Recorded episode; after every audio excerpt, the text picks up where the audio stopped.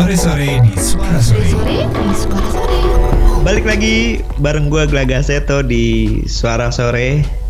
Pada sore hari yang indah ini kita sudah kedatangan uh, narasumber terpercaya Profesor Chris Pradana. Apa kabar Prof? Selamat Selamat malam sore berat-berat gitu ya Gitu gak sih? Selamat malam Cacat dasar lo.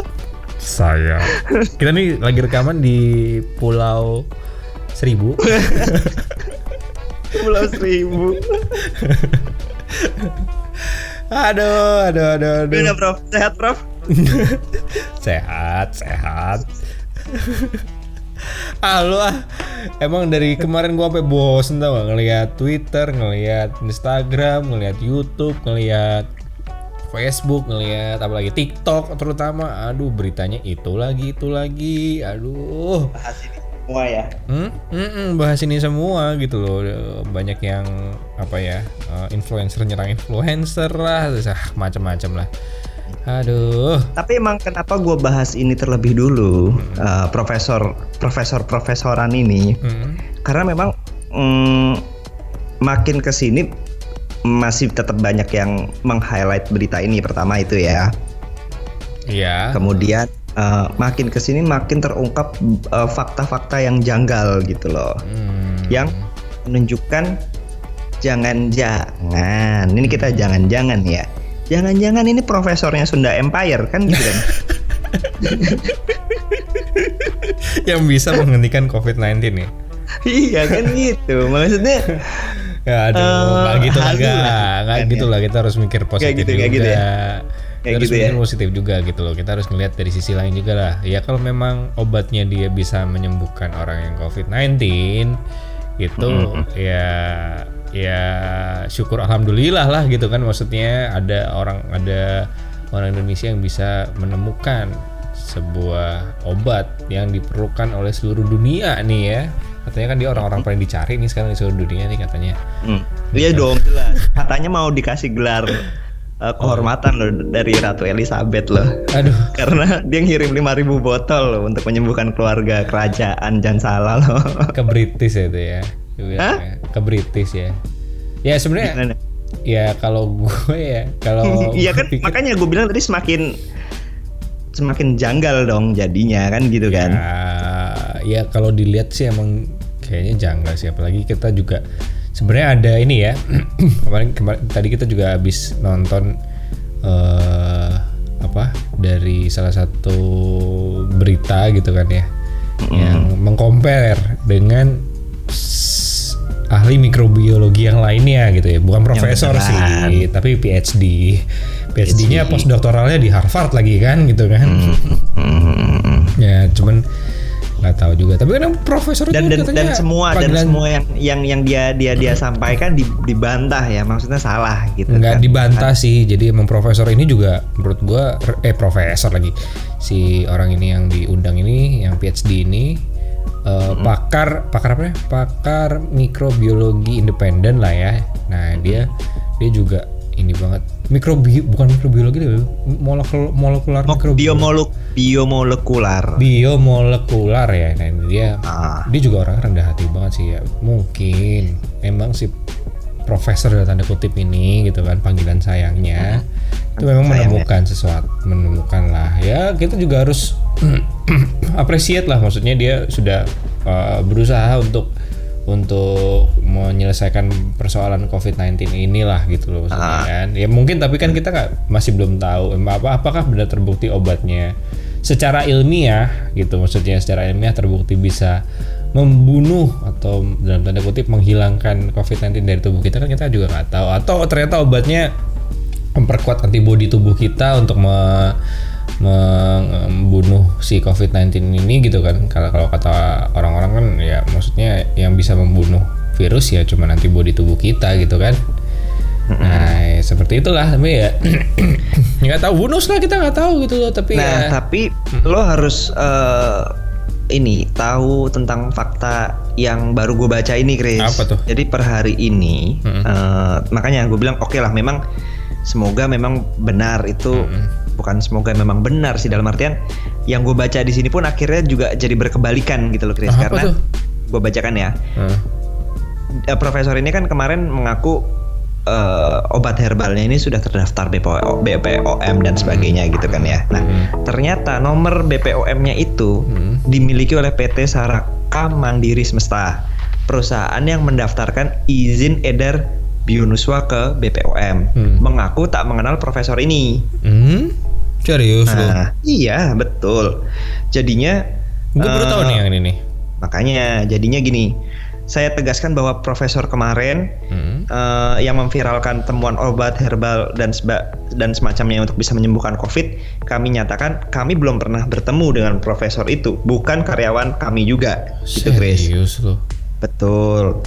Eh, profesor ini tidak memiliki jabatan struktural di perusahaan. Dia menegaskan eh, profesor itu melakukan klaim sepihak produk yang didaftarkannya ke BPOM. Gitu. Kami menyatakan bahwa kami belum pernah memproduksi atau tidak pernah eh, memproduksi ini. Nah, tapi gini, klaim untuk eh, yang didaftarkan si PT Saraka Man- Mandiri Semesta ini Hmm. itu memang mem- membantu memelihara daya tahan tubuh. Nah ini jadi gue juga akan coba cari tahu juga ya. Jadi intinya yang dia klaim itu produk lain yang dimiliki PT lain gitu loh, Chris. Iya iya iya. Dan dia nggak mengakui kalau si profesor ini Sebentar, bentar, bentar, bentar. sebagai Obatnya ini sudah dimiliki sama PT lain atau dia mendaftarkan si obatnya dia dengan nama PT itu? eh jadi apa namanya si eh, si Bionuswa ya namanya kan Hmm. Bionuswa ya. Hmm. Bionuswanya ini Hmm. itu dimiliki PT hmm, apa tadi namanya PT Saraka Mandiri Semesta Hmm. gitu kan ya Hmm. nah tapi si PT Saraka Mandiri Semesta ini mengaku Bionuswa ini khasiatnya sama sekali tidak mencantumkan penyembuhan pasien COVID-19 Hmm. jadi ini eh, apa namanya dia memang merupakan manufaktur obat tradisional juga Hmm. gitu ya si PT ini gitu loh. Dan dia juga punya produk yang namanya Bionuswa sama seperti yang diklaim produknya namanya sama juga sebenarnya dengan yang diklaim si profesor ini. Jadi kan tambah Nah, lo ini profesor sebenarnya beneran bikin obat atau jangan-jangan obat ini juga sebenarnya punya perusahaan lain yang sudah terdaftar resmi di BPOM gitu kan. Jadi kan makin siapa ya ini orang ini kan gitu kan. Iya sih, Gitu di sih. sini memang masalahnya sih di situ sih sebenarnya. Tapi ketika ya ada blunder sedikit lah, apalagi lu tahu netizen Indonesia ini jahat-jahat gitu ya. Kalau lu udah ngomong profesor dan segala macem, lu klaim-klaim segala sesuatu pasti akan ditelusuri sampai ujung ke ujungnya gitu kan, sampai bener-bener dicari di Google sampai di page ke 100.000 ribu kali. Bukan page satu lagi kayaknya. Tapi eh ya sebenarnya eh ya menurut gue gitu aja yang tadi gue bilang ya. Gue dari sisi lain lah gitu kan. Kita ngelihatnya dari sisi lain seperti biasa lah. Suara-suara kita ngeliat dari dua sisi lah. Maksudnya Betul. Eh, gue ngeliat ya udah dia dia itu kan sudah eh, eh, berusaha nih untuk membuat obat itu gitu kan. De- ada juga eh, yang katanya juga adiknya Via Valen ya dokter siapa? Suradi ya? Dokter Suradi kalau nggak salah itu kan juga bikin obat segala macam bisa sembuh segala macam tapi memang ya nggak ada klaim-klaim ini bisa menyembuhkan COVID-19 gitu kan. Maksudnya eh eh, menyembuhkannya iya tapi menyembuhkannya itu mungkin dengan cara yang tadi gue bilang mungkin ya. Dengan minum itu antibody lo jadi kuat. Kayak kayak kayak misalnya lu di wisma atlet lah. Wisma atlet kan katanya kalau kalau lu di sana lu dikasihnya vitamin C ya. Betul. uh, isi untuk meningkatkan antibody lu apa kekuatan Me- merek banget. si Thompson. isi gope lah bener gak sih kayaknya katanya sih Iya, isi iya. tuh katanya Iya, Kayak gitu. ya intinya Vitamin vitamin, C lah. C lah. Intinya vitamin Intinya kan C. memang kita tahu khasiat vitamin C kan untuk menjaga daya tahan tubuh juga tubuh, kan, menjaga imunitas. imunitas betul. gitu. Nah, apakah jangan-jangan obat ini menjaga imunitas? Kemarin sih abis nonton yang PhD itu memang ya everything uh, getting make sense lah gitu ya dari dari apa yang dijelasin sama si profes eh profesor yang PhD ini si biomolekuler independen ini uh, make sense lah dari yang mulai uh, mati di suhu 350 derajat gitu kan. Lebih kuat dari baja. Kuat dari baja. sampai si yang dari PhD ini sampai ngomong katanya itu ininya dari Mars kayak gitu. Aduh, dia mau mau itu tapi dia dia dia orangnya rendah hati banget sih yang PhD ini Iya, emang dia benar, mau. Tetap tetap dia wah si bapak bapak ini memang harus dibuktikan ya memang ya gitulah ya. Memang Nggak menyerang juga dia. nggak menyerang ya, juga karena statement-statementnya. karena siapa tahu memang benar-benar ternyata ada gitu kan tapi memang ya menarik juga gitu untuk dicari tahu dan bisa-bisa bisa jadi bahan pelajaran buat eh, apa namanya kuliah gitu kan kayak gitu kan bisa diteliti segala macam keren sih gitu ya dengan kepedeannya dia sih keren sih tapi gue kasihan sama yang mau wawancarai sih kadang-kadang. Kenapa? tujuannya baik sih sebenarnya mau Tujuannya. mau menebarkan kebaikan tapi background kurang. Maksudnya kurang apa ya ilmu ya karena bukan emang bukan dari jurnalis gitu ya. Bukan sosok jurnalis gitu. Jadi memang background, background checknya kurang gitu maksudnya. Jadi akhirnya ya kalau gue bilang bisa katakan blunder lah gitu loh padahal Maksud lo kalau Hmm. si pewawancara ini punya at least nggak usah punya keilmuan yang sama di bidang itu gitu atau Hmm. dia punya ilmu jurnalistik gitu ya. Eh, dia let's say paham em, memverifikasi sebuah eh, statement dari yang di interviewnya gitu kan ya mungkin iya, ya. maksud gua itu sih minimal ilmu jurnalistiknya gitu tapi s- eh, ya dia sih abis abis eh, apa namanya jatuh ketiban tangga sih maksudnya. Sebelumnya juga karena sudah ngepost hal-hal yang berbau kontroversial juga soal COVID-19 ini gitu kan.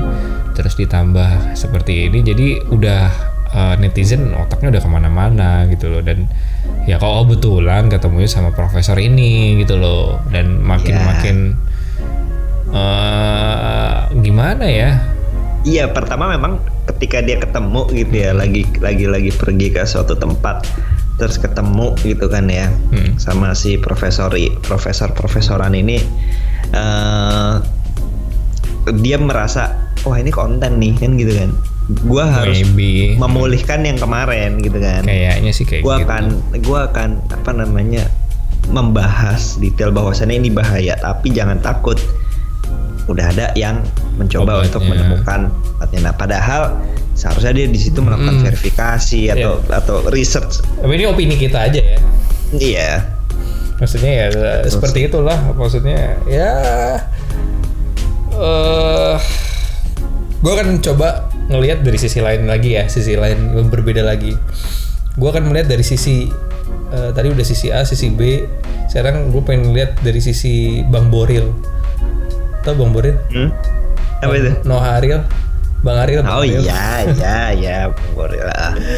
itu keren sih memang quote-nya dia itu gitu maksudnya yang eh, sempat diwawancarai juga kan dia ya Bang Ariel ini Sama dia, tapi lo tau gak sih itu lama ya? Enggak. lama enggak. lama banget itu Jadi malah relate banget ya. related banget karena ditanyain kenapa Bang Ariel tuh nggak mau speak up sih karena kan dia udah punya basis tuh udah gede banget lah kayak gitu ya. Ah, betul. Pasti akan didengarkan kan ya. Hmm, tapi ternyata memang dia bilang kalau bukan dia bukan ahli di bidang itu ya ngapain juga gua gua apa namanya komentar. Gue takutnya salah gitu salah pengertian. Ya bener sih Ket- ketika kita ngomong soal obat COVID-19 gitu ya. Obat COVID-19 ini kita juga nggak bisa nggak bisa ngejudge juga. Itu bener-bener obatnya ber- eh, bener obat atau enggak gitu loh sebenarnya. Karena kita kan nggak tahu kan. Maksudnya kita nggak tahu faktanya itu memang mengobati atau enggak gitu loh. Nah ketika kita ngomong mungkin dari dokter ini maksudnya oh ini bisa mengobati o- COVID-19 gitu kan. Tapi maksudnya dia itu bukan mengobati membunuh virusnya gitu. Tapi Mm, membunuh apa betul. minum ini imunitas lo jadi kuat lo nggak akan keserang COVID-19 gitu kan. Mungkin seperti itu. Nah tapi ditangkapnya sama kita yang orang awam yang nggak punya nggak berilmu bilangnya ini bisa menyembuhkan COVID-19 loh gitu loh. Nah tapi sa- salah ketika itu di speak up gitu loh ini bisa menyembuhkan COVID-19 bener nggak gitu loh Nah itu yang jadinya eh, apa namanya bias gitu. Jadi memang ya kalau lu bukan ahlinya mendingan lu gak usah speak up lah. Mendingan ya dokternya itu aja ngomong bener nggak ini eh, bisa COVID-19 apa menyembuhkan COVID-19 atau enggak. Tapi teorinya seperti apa. Terus yang kedua Bang Ariel ini juga ngomong kalau percuma juga lu kalau misalnya ngomong lu udah baca buku hafal lima buku gitu ya udah hafal tapi tapi lu eh, ngomong sama orang yang nggak tahu sama sekali Nggak baca ngerti. sama sekali Ah. gitu kan. Nggak- nggak Nggak akan nyambung. sekali. lu nggak akan nyambung dan itu bakal, bakal dibelokin ke arah yang mana-mana gitu kan Ah, iya juga malah bisa ke mana-mana. Mm, gitu gitu ya bijak banget sih tapi memang gue juga ya, salah satu subscribernya bang Ariel ya memang kontennya dia tuh kontennya karya semua bagus Hmm. banget kontennya tuh karya jadi kayak misalnya dia suka gunpla terus Hmm. dia suka apa motor kan nah dia suka motor dan dia bukan tipikal orang yang eh, apa namanya mungkin kalau sekarang kan kalau di YouTube kan lagi ramenya itu tawar-tawaran harga duit harga ini ya harga kendaraan Harga rumah motor ya.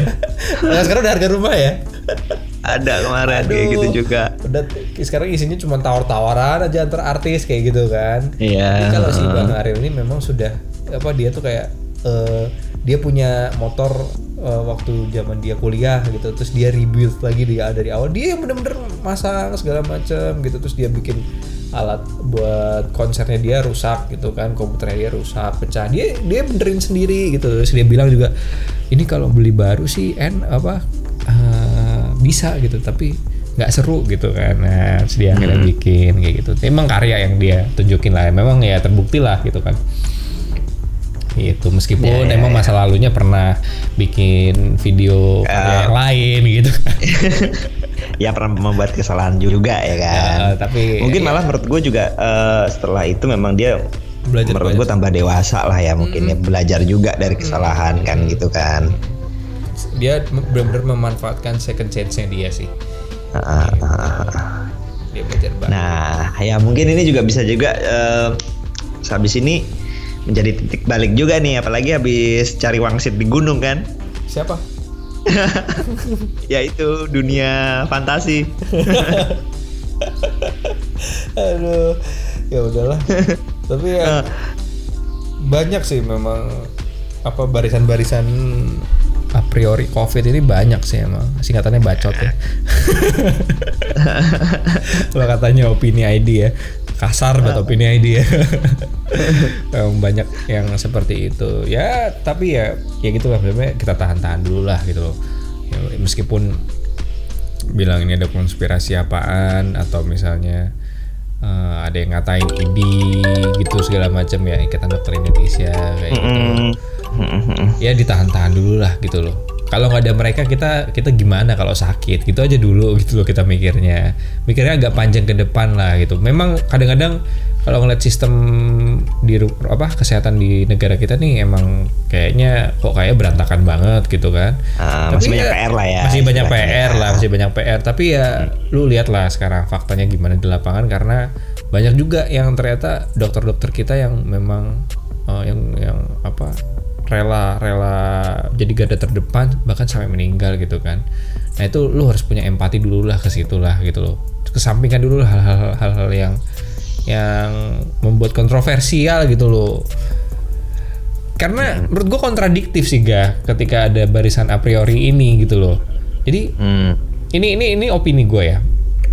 Karena kontradiktifnya adalah mereka itu kan kebanyakan adalah orang-orang yang terganggu secara ekonomi karena covid ini bener kan Betul. Kayak gitu nah eh, mereka pengen cepat-cepat balik normal dengan cara ya udah kampanye lah eh, hal-hal yang yang gitulah nggak apa yang dalam tanda kutip covid tidak semengerikan itu gitu loh sebenarnya kan Ya. ya tapi sebenarnya pada kenyataannya eh gue ngeliat kayak eh apa ya gara-gara mereka kampanye itu kan orang-orang akhirnya jadi benar-benar berpikir eh, covid itu tidak semengerikan itu. Akhirnya keluar dong Ya. ya kan? Akhirnya mereka keluar terus abis itu kena yang namanya covid.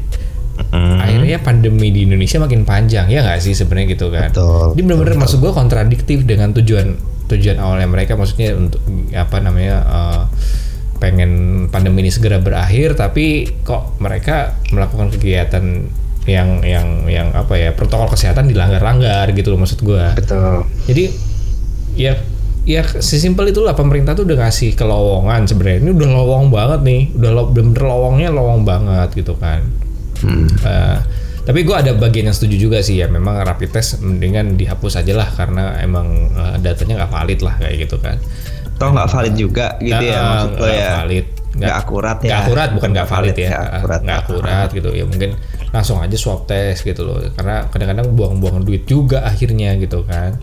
Eh, eh, ya seperti itulah gitu loh. Jadi eh pengennya cepet berakhir tapi lu tidak mematuhi protokol kesehatan gitu kan. Pemerintah udah baik banget nih udah dilonggarin asal lu protokol kesehatan lu jalanin lah gitu kan. Hmm.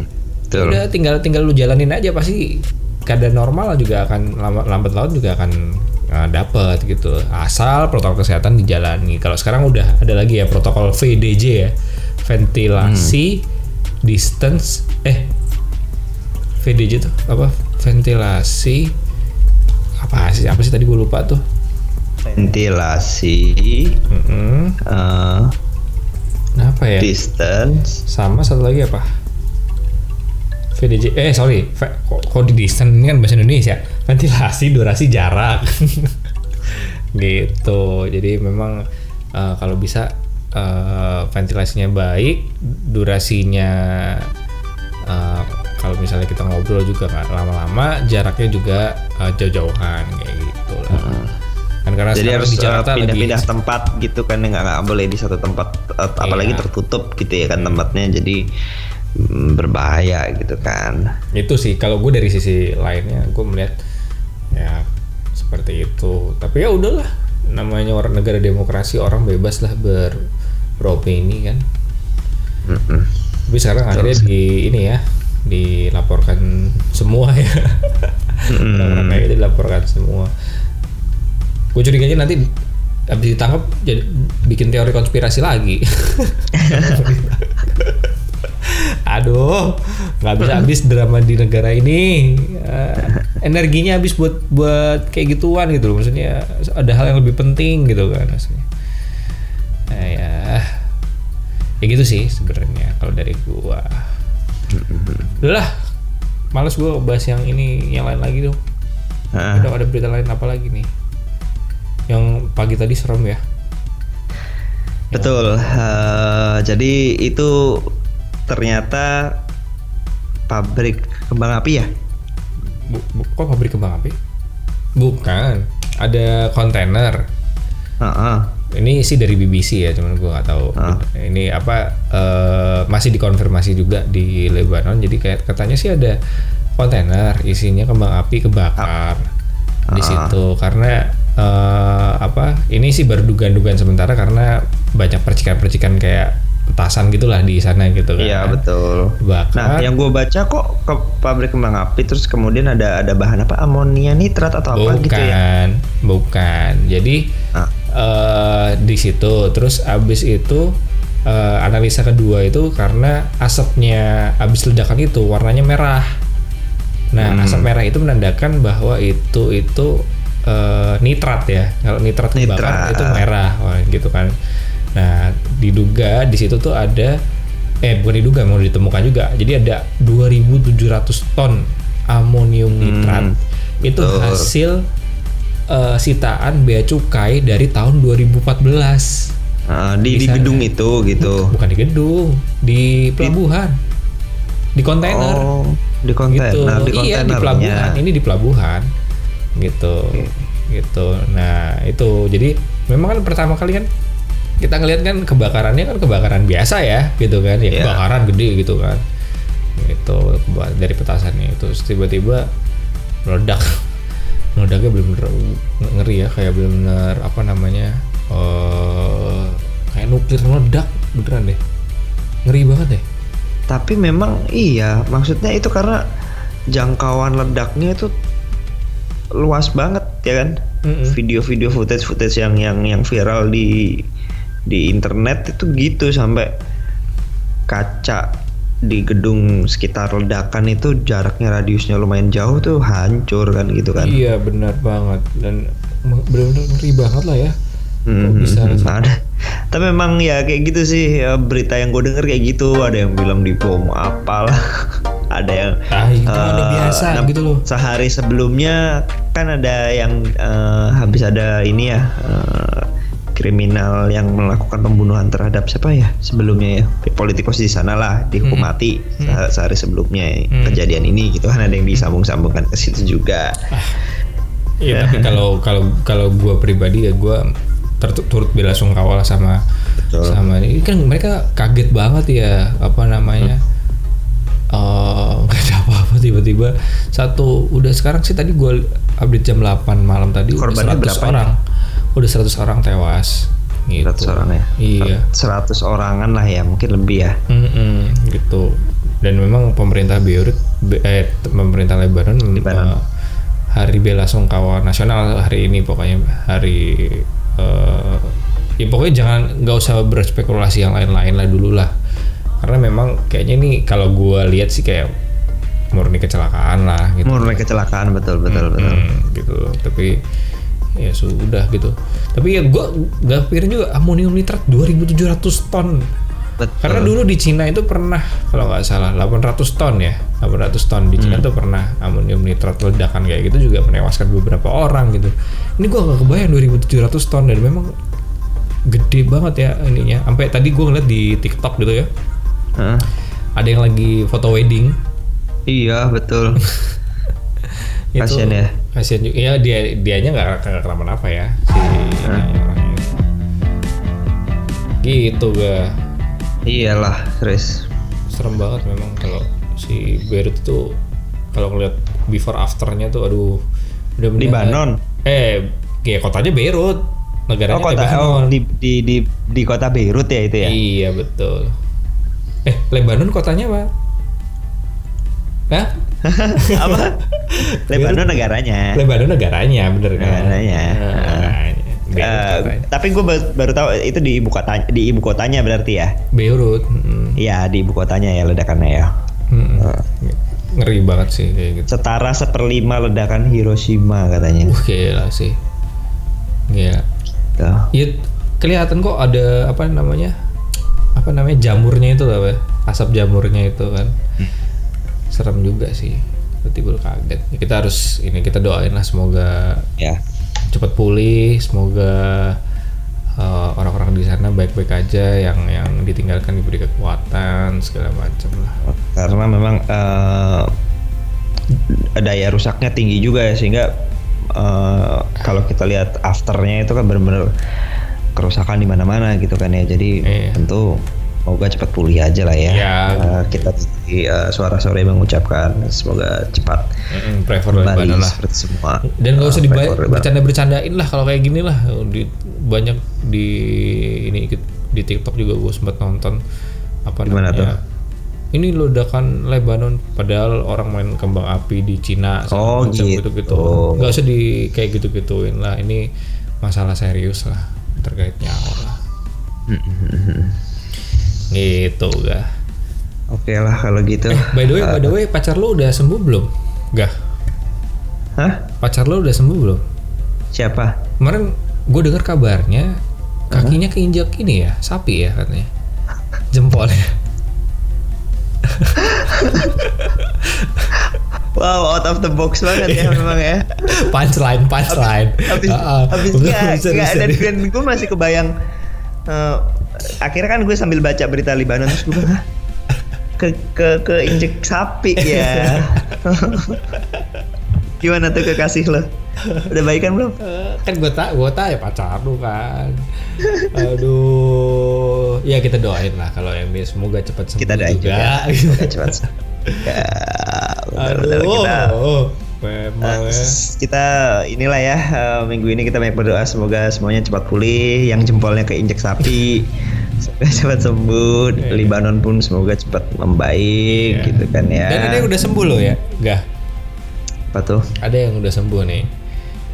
Kan kalau dulu suka bikin prank-prank sampah eh, ngasih Hmm. ke waria-waria kan. Kalau sekarang ngasih sembako beneran nih. Woi. Waria. Ke waria nih. Jadi eh, prediksi gue bener kan? benar, benar. Sama Ria ya. Heeh. dia ngasih sembako sungguhan dan dan katanya sih janjinya katanya dia bakal ngasih bakal melakukan kayak begitu tuh 2 sampai tiga kali sebulan katanya kayak gitu. Ya kita doain aja semoga Ya kita doakan juga semoga benar konsisten, Konsisten, terus gitu. menjalankan kebaikan kan gitu Oh, kan. oh, betul. Aukarin aja bisa berubah gitu kan. Oh, Masa yang ini nggak bisa gitu. Iya Apa lagi apa lagi apa lagi? Ada berita apa lagi? Eh, eh, ada berita yang cukup lucu nih sebenarnya nih. apa tuh? Jadi sebenarnya ada angin puting beliung ceritanya. di Kabupaten Pati, Jawa Tengah. Dan di Ini berita receh kalau ini Bapak. dan di sini wah, putaran anginnya diteriaki, dipukul Diteriaki. dan dilempari gitu Netizen kan ya. Indonesia emang Wah tinggal angin putih gitu ya Keren banget Aduh, aduh, aduh Netizen Indonesia, netizen Indonesia Gak takut lah ya. Angin puting beliung diusir itu gimana ceritanya ditimpukin batu ya ngaruh lah. Ya ngapain lah Orang Indonesia kan udah nggak takut takut sama begitu. Bahkan sama pocong-pocongan pun nggak tak nggak takut loh sekarang. Dipukulin ya kan. kok dipukulin? Hah? Pocong-pocongan. Wah masa lo nggak Oh. tahu? Pocong-pocong yang dibungkus. lang. Bapak lu nonton Bapak lu lang. nonton, padahal sebenarnya elang ya tapi kok pas gitu ya lang bapak lu nonton lang aduh tuh gua kebayang ada aja orang fetis kayak gitu ya tapi nggak tahu sih itu bener fetis atau enggak sih atau kelainan apa kayak Oke deh, ada berita lain lagi nggak nih? Nggak, daripada kita ngomongin bungkus-bungkus. Yang lain lagi lah. Lemper kali bungkus. Jadi tadinya kalau Udah ngeri ya sekarang ya kalau misalnya Nggak, apa maksud namanya? Eh, gini, kita ke kafe tadinya Kita ke kafe yuk, Kata- bungkus gitu. Bungkus. Enggak maksudnya bener kan bungkus itu kan identik dengan makanan anjir nggak ada yang identik dengan mau bungkus jenazah gitu so freak banget gitu nggak sih itu yang menurut gua serem dari dari pera- perilakunya dia gitu kan Hmm. kan anehnya tuh gitu maksud gua jadi Suka memperhatikan Yaudahlah. jempol lah. Aduh, jempolnya gede ya. Aduh. Pokoknya gue kalau misalnya udah udah males apa namanya udah nggak ada topik lain gitu ya, ntar gue tinggal bilang aja. eh jempol lu bagus banget ya. jempol lo jempol lo gede ya Jempol lu gede jempol kaki lo ya. gede So, Kabur lah. udah ya gue mau pulang dulu eh gitu kan. ya gitu kalau lo stuck di di di sebuah diskusi Iya. yang gue bosan ngantuk nih aduh Eh, jempol kaki kamu gede. Ya oh eh, Chris Aduh. duluan ya. Oh iya iya iya. Itu makanannya nggak dibungkus dulu gitu.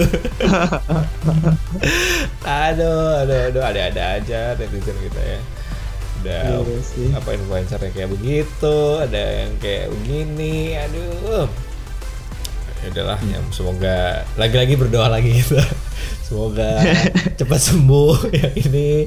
Aduh udah jempol kakinya. Udah lo inginin jempol kakinya KKI aja lah gede tuh. Ya no habis keinjek sapi. Kalau kejek sapi tuh jadi bengkak kan gede. Kak, Aduh, dibungkus juga kan jempolnya tuh kan. eh, cok udah dibu jempolnya dibungkus. Gede lagi karena bengkak di diinjek sapi anjir. Udahlah random banget.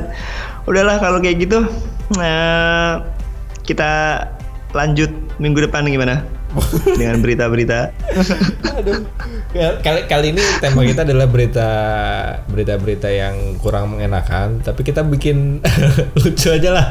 Bikin ketawa aja lah. ya kita kan eh, awal-awal tadi mungkin emang sempat ya sebenarnya awal-awal tadi lucu maksudnya kita bahas sisi sisi lucu dari dari kejadian yang memang eh, mengaku-ngaku sebuah pak seorang pakar gitu kan ya. Kemudian sempat uh, tadi bahas berita yang sedih juga dari Libanon gitu kan. Tapi di ending kita beri uh, meskipun kelihatannya agak sedikit serem tapi kita twist lah menjadi sesuatu yang lucu lah ya. Ah ya udahlah kalau gitu. Udah ya kita bungkus ya sekarang ya Lah kita bungkus episode kali ini. Kita bungkus Jangan kali lupa uh, follow Instagram kita. Iya dan tonton eh toh ntar dengerin. Tonton apa? Tonton bungkus-bungkusan. Aduh. Dengerin episode kita di uh, Spotify, Apple Podcast dan Iya. uh, platform podcast kesayangan kalian. ya oke kalau Oke. gitu. oke kita Uh, gua Glaga Seto, uh, pamit Pradana. undur diri dulu. bagi tentu dulu dan Prof bye bye Chris Pradana. Kita Sir Prof Chris Pradana. depan. Sir Prof Chris Pradana. Dadah guys. dadah guys dah